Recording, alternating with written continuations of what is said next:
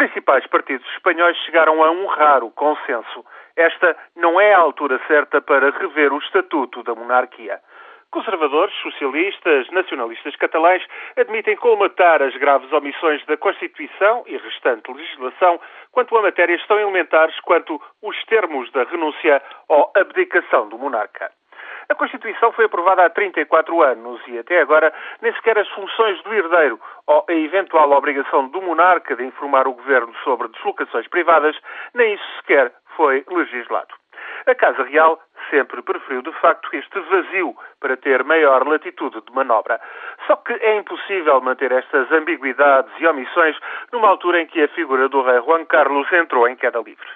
Apesar de não faltarem vozes críticas a exigir desculpas oficiais e imediatas da parte do rei, a maior parte dos partidos considera que promulgar leis a quente é má política. Só que é preciso fazer qualquer coisa. Pior seria deixar continuar a correr o marfim, até porque o escândalo da caçada real abriu as portas a uma avalanche de críticas e segredos de polichinelo sobre Juan Carlos e os Bourbons.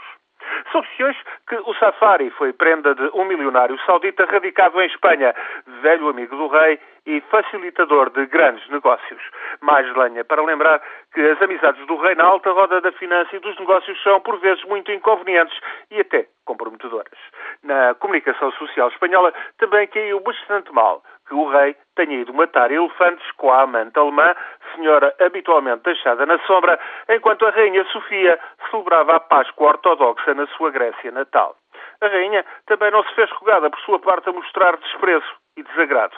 A primeira visita da rainha Sofia ao hospital nem 15 minutos demorou.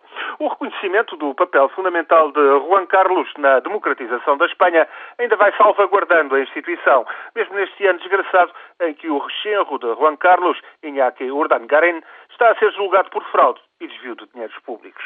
O comportamento público, até agora exemplar, do herdeiro, o príncipe Filipe, tem sido igualmente um fator de estabilidade, mas as consequências desta machadada no prestígio da monarquia ainda estão por avaliar. Aos 74 anos, com a Espanha esganada pela crise, Juan Carlos bate fundo. Não se soube dar ao respeito e isso é fatal para uma cabeça coroada.